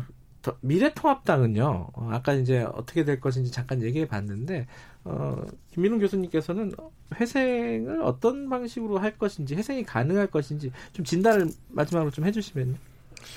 현재로서는 별로 전망이 안 보이고요. 그래요? 네, 안 보이고 굉장히 위축됐죠. 그런데 이제 하나 우리가 주목할 것은 미래통합당 자체가 아니라 네. 그 지지하는 기반이 있잖아요. 네. 그 지역과 그리고 이제 계층 또는 계급 이런 건 생각보다 견고하다. 그래서 이런 것까지 포괄을 해서 현재 집권 여당이 정책을 발휘할 수 있을 것인가가 아주 중요한 관건인 것 같아요. 근데 네. 이것을 못하면 여전히 저는 그래서 이번에 어떤 생각을 했냐면 대구 같은 경우를 보면은 야 이거는 거의 농성체제 같은 느낌이 들었어요. 그래서 이런 식으로 했을 때에 굉장히 많은 중앙정부의 노력과 국민들의 지지가 있었는데 요동치 않 전혀 이렇게 움직이지 않는 걸 보면서 네. 야 한국 정치 이런 부분들은 해결하기가 당분간은 쉽지가 않겠구나라는 생각을 했습니다. 그 아까 지금 그 굵직굵직한 재판이 네. 예정돼 있다 말씀하셨는데 아마 이제 다음 원구성이 되면은 가장 첫 번째 부딪힐 게 공수처가 아닐까라고 생각이 들어요. 김태현 변호사님은 또 그쪽 분야시니까 공수처 이거 제대로 흘러갈까요? 어떻습니까? 아니 근데 원래 이제 미래통합당은 선거 이기면 네. 공수처 뭐 폐지 법안 내겠다는 얘기도 했었고 그래서 뭐 실질적으로 뭐 폐지가 돼 왜냐 폐지되려도 이제 단독 과반 가지고 또 힘든 시간 걸리니까. 네. 하더라도 아마 공수처 출범을 좀 이제 늦출 수는 있었거든요. 근데 네. 지금 뭐 그거를 막고 뭐가 할 그게 없는 거죠. 속된 말로. 왜냐면은 여당 입장에서 보면은 지금 180개란 말이에요.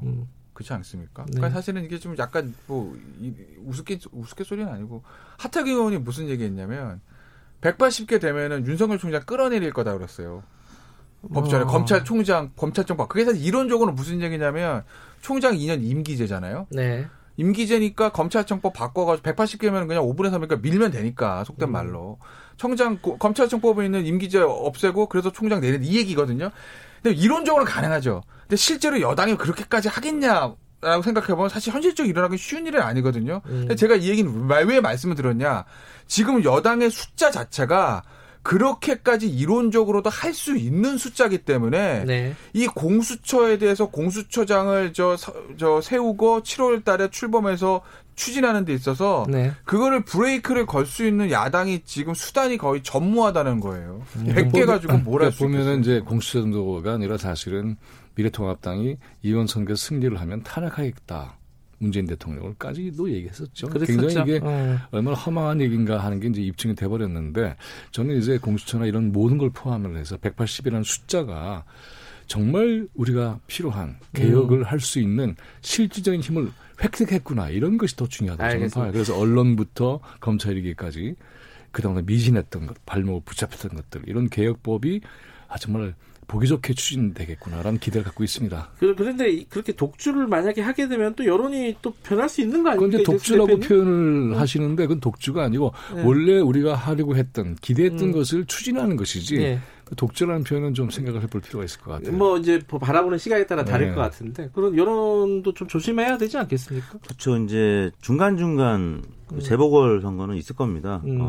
지금 당선된 분들 중에도 검찰 조사를 받아야 될 분들이 계시기 때문에 그래서 지금 남아있는 선거 이전까지는 여론 지표에서 국정수행 평가라든지 아니면 이 법원의 판결들 뭐 이런 그것에 따라서 이제 재보궐선거 등등이 이제 평가를 받을 텐데 뭐 여하튼 180석이지만 너무 독조란 표현 쓰셨는데 그렇게 갈 경우에는 지지율 당연히 떨어질 수밖에 없고 재보궐선거라든지 이런 영향을 미쳐서 그런 부분이 누적이 되면 이제 다음 대선이라든지 방금 어려울 수 있겠죠. 그래서 잘 조심해야죠 그런 거. 이런 건 있어요. 그러니까 여당 입장에서 보면 지금 문재인 정부 출범하고 나서 그렇죠. 지방선거까지 이겼는데 의회는 사실 장악은 못한 거거든요.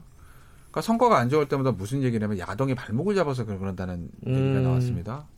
근데 지금은 발목을 잡고 있어도 못 잡아요. 책임이 더 커질 것 같아요. 아 그렇죠. 근데 발목 못 잡습니다. 근데 뭐 그게 뭐 독주인지 개혁인지는 사람은 시각마다 다르고 본인 어떤 가지고 있는 생각마다 다르겠지만 어쨌든 성과가 났느냐 안 났느냐는 건 누구나 보는 거 결과는 똑같거든요. 결과지는.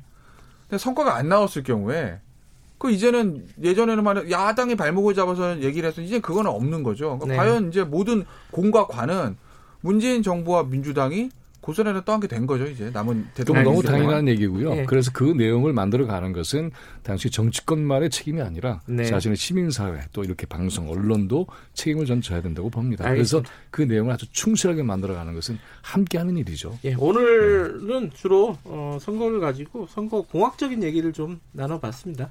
뭐 깊이 있는 얘기들은 앞으로 차차 계속해서 선거 결과에 대한 분석이라든가 이런 것들은 나눠봐야겠죠. 자, 오늘 세 분 감사합니다. 네, 고맙습니다. 감사합니다. 김민웅 경희대 미래문명 교수님, 이택수 리얼미터 대표님, 그리고 김태현 변호사님이었습니다. 지금 시각은 8시 44분입니다. 공정하고 깊이 있게 오늘 하루 이슈의 중심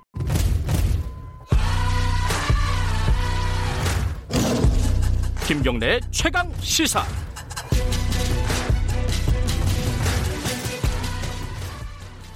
자다가 모두 주목. 집중. 담임쌤 전달사.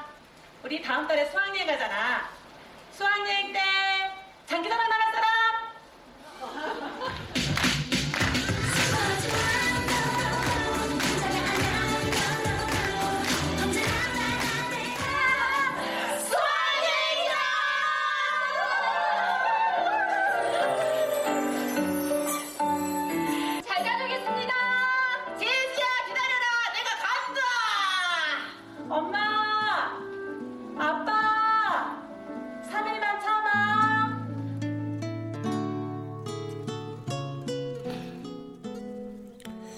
지금 들으신 거는 죄송합니다. 이게 이게 이런 대사만 들어도 약간 눈물이 나서 지금 들으신 거는 연극의 한 장면입니다. 장기자랑이라는 연극인데요. 뭐 다들 그렇게 생각을 하실 겁니다. 세월호를 타고 수학여행을 갔던 학생들이겠죠. 죄송합니다. 왜 이러지? 자, 그 연극을 준비하신 어머님, 그 희생자 곽수인 학생의 어머님, 저희들이 4월 16일 맞이해서 스튜디오에 모셨습니다. 안녕하세요. 안녕하세요. 어머니 죄송합니다. 제가 왜 이렇게 주책맞게 이러는지 잘 모르겠습니다. 이게 이제 애들 목소리는 아니죠? 이게 어머니들 목소리죠? 네, 그렇죠? 엄마들이에요. 이렇게 걸그룹 노래도 나오고. 네. 애들 역할을 하신 건가요, 어머니들이? 네, 그렇죠. 여고생 역할을 했었어요. 그 당시에 이제 학생들이 수학여행을 가고 이런 일을 비극적인 일을 당하고 이런 것들을 어머님들이 연극으로 만든 거잖아요. 그렇죠? 네, 네. 극단을 만드신 거고. 극단 이름이 뭐죠? 4.16 가족극단 노란 리본입니다. 노란 리본. 네. 전부 다 그 유가족 분들이세요? 아, 유가족 6명하고 생존자 어머니 한 분으로 구성되어 있어요. 생존자 어머니도 있어요? 네. 아, 그렇구나. 아, 그분은 굉장히 뭐랄까요? 처음에 불편하지 않으셨어요? 처음에는 유가족 엄마들만 했었는데요. 그분께서 스텝으로라도 도움을 주고 싶다 그렇게 말씀을 하셔서 옆에서 지켜보는 거를 먼저 하시다가 이제 차츰차츰 같은 마음이구나 이걸 느끼게 되니까 같이 이제 연극을 하게 된 거죠. 왜 제목이 장기자랑이에요? 근데 장기자랑은 네. 우리 아이들이 수학여행을 가기 전에 네.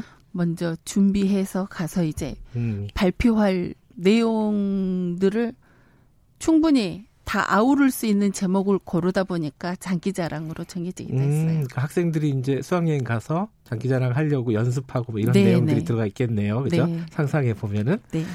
근데 어머니들은 그 학생들 역할하기가 만만치가 않으셨을 것 같아요. 그죠? 애들 목소리라든가 정서라든가 그런 것들이. 네. 언어가 다르더라고요. 아이들하고 엄마들하고. 속도를 맞추기도 힘들고요. 그 말뜻을 이해하는 것도 힘들고 그러다 보니까 표현하고 그런 것들이 좀 많이 힘들었던 것 같아요. 거기서 막 자기자랑 준비하는 춤도 어머니들이 직접 추시고 그러는 거예요? 네. 안 힘드셨어요? 연습하고 이런 과정이? 아, 너무 힘들었죠. 아, 우리 아이들이 이런 정서로 이런 문화로 이렇게 놀았구나. 그래서 아마 밤새워서 정말 화장실 목욕 그 거울 보면서 많이들 연습하고 그랬어요.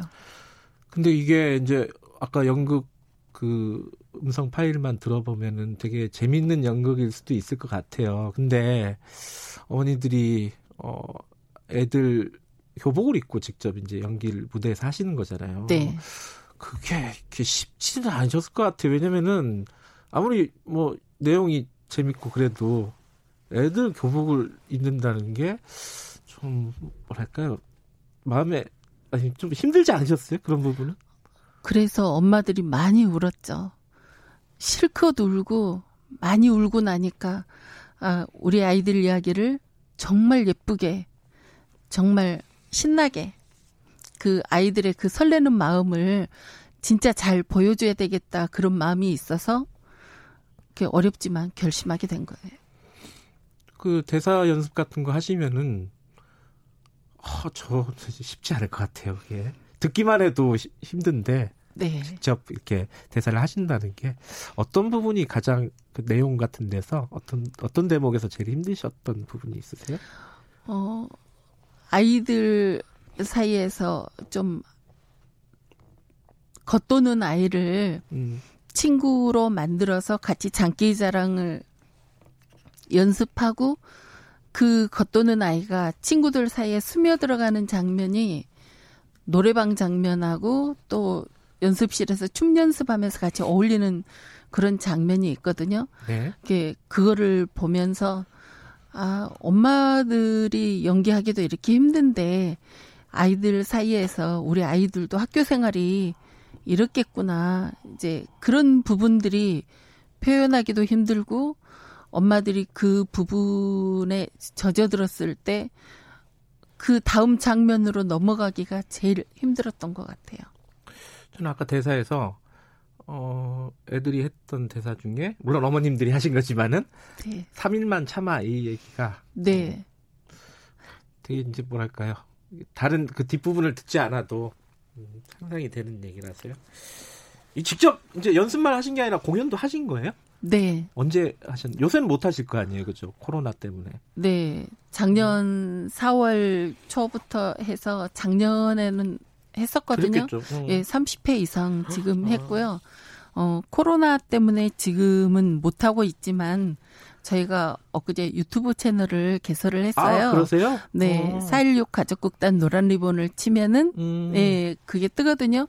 좋아요와 구독 눌러주시면 저희들 활동을 보실 수 있습니다. 거기서 연습하고 이런 것들을 혹시 볼 수 있는 건가요? 저희가 첫 번째 했던 작품부터 지금 차츰차츰 올리고 있으니까 네, 찾아보시면 조금은 재미있으실 거예요. 실제 공연은 어떻게 예정이 돼 있습니까?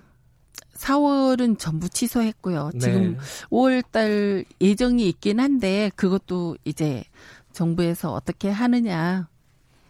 풀어주시면은 하는 거고 아니면은 또 연기해야죠. 오늘 했으면 참 좋았을 뻔했는데 그죠? 네, 네. 오늘 할 뻔했었어요. 관객들 반응이 어땠습니까? 작년에 공연할 때 보시면 이게 재밌는 연극인데 너무 많이들 우셨어요. 그러니까. 예, 그 보시고 엄마들을 봐주시는 게 아니라 엄마들이 연기하고 있는 그 아이들을 봐주시니까 네. 저희도 고맙고 이렇게 관객분들도 이렇게 표현해 주셔서 감사하다고 서로가 이게 관객들하고 저희하고 같이 이제 끝나고 나면은 한바탕 우는 게 그 마지막 이제 마무리가 돼버릴 정도로 그랬어요. 저는 이걸 못 볼 것 같아요. 보기가 너무 힘들 것 같아서. 근데 웃기게도 네. 저희 세월호 가족들이 다른 두 번째 연극까지는 좀 많이들 안 보셨는데 장기자랑을 가장 많이 보셨어요. 그래요? 네. 힘드신데도 아이들 그 흔적이라도 좀 찾아볼까 하는 그런 마음들이 강하신 것 같아요. 올해 선거 앞두고 또 세월호에 대한 막말 이런 네. 것들이 또 나왔습니다. 네. 어떠셨어요? 그런 뉴스 보시면서. 아, 솔직히 말씀드리면 네. 이런 관심을 받기 위해서 막말을 이렇게 쏟아내는 사람의 이야기는 하고 싶지 않은데요. 네. 또 저희가 2014년에 특별법을 만들기 위해서 고군분투하고 싸울 때 대리기사 폭행 사건이 터졌잖아요. 나중에는 이제 모든 게 그 대리기사의 거짓으로 밝혀졌지만 아직도 사람들은 그냥 대리기사 폭행 사건만 기억을 해요. 네. 근데 지금 이 차명진이 떠들고 있는 이 말도 안 되는 그 이야기들도 우리가 3월 23일 유튜브에서 이제 갑자기 퍼지기 시작했는데요. 그날은 저희 가족들이 6주기 추모의 달 선포식을 하던 그런 날이었어요. 네. 이렇게 7주기 전까지 진상규명을 하기 위한 뭐 특수단, 사참위, 정부와 국회에 이제 요구사항을 전달하는 자리이기도 했고요. 우리가 6년간 끊임없이 방해받으면서 지금까지 싸워왔지만 그것은 이렇게 들었다시피 지금도 현재 진행형이고요. 그럴수록 저희들은 더 단단해지고 더 앞으로 잘 해나가야죠. 부모 일은 진짜 부모들은 강하니까. 네. 그 얘기 진짜 더 이상 하고 싶지가 않습니다. 그렇죠? 네네. 자, 올해 6주기이고 아직 그 2기 특조위가 진행이 되고 있습니다. 네. 아직 미진한 부분이 어떤 부분인지 그런 부분들 먼저 좀 말씀을 해주세요. 세월호 참사 진상규명과 책임자 처벌을 더 이상 미룰 수 없는데 청와대와 검찰 간의 그 지난한 힘겨루기 속에서 어떤 진상규명이 이용되거나 무산될 수도 있는 불안감이 더 커지고 있어요. 네.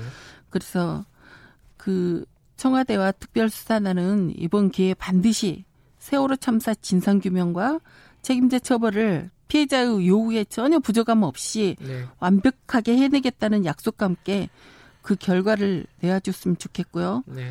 또 특히 청와대는 특수단을 관리 감독하기 위한 방안과 청와대 국정원, 기무사, 군 등 정부 부처와 기관들이 진상규명을 위한 수사와 조사에 협조하기 위한 보장을 확실하게 해주셨으면 좋겠어요. 알겠습니다. 저희들도 선거 뒷날이라서 세월호 얘기를 많이 못한 게 좀 아쉽고 죄송스럽고 그런 마음이 좀 있습니다. 그래서 짧게나마 모셔서 얘기를 좀 들어봤고요. 유튜브에 4.16 가족국당 노란 리본에 들어가면 이 아까 말씀하신 장기자랑도 있는 겁니까? 공연? 앞으로 올릴 거예요. 아 그래요? 네. 네, 다른 공연이 올라가 있군요. 네. 많이들 봐주시고 기억해 주시기 바라겠습니다. 오늘 어려운 자리 나와주셔서 감사드립니다. 감사합니다. 네, 4.16 가족국당 수인엄마 김명임 단장님이었습니다. 자, 4월 16일 김경래 최강시사 오늘 여기까지 하겠습니다. 커피 쿠폰 당첨자는 홈페이지 게시판에서 확인하시면 되고요. 저는 뉴스타파 기자 김경래였고요. 내일 아침 7시 20분에 다시 돌아오겠습니다.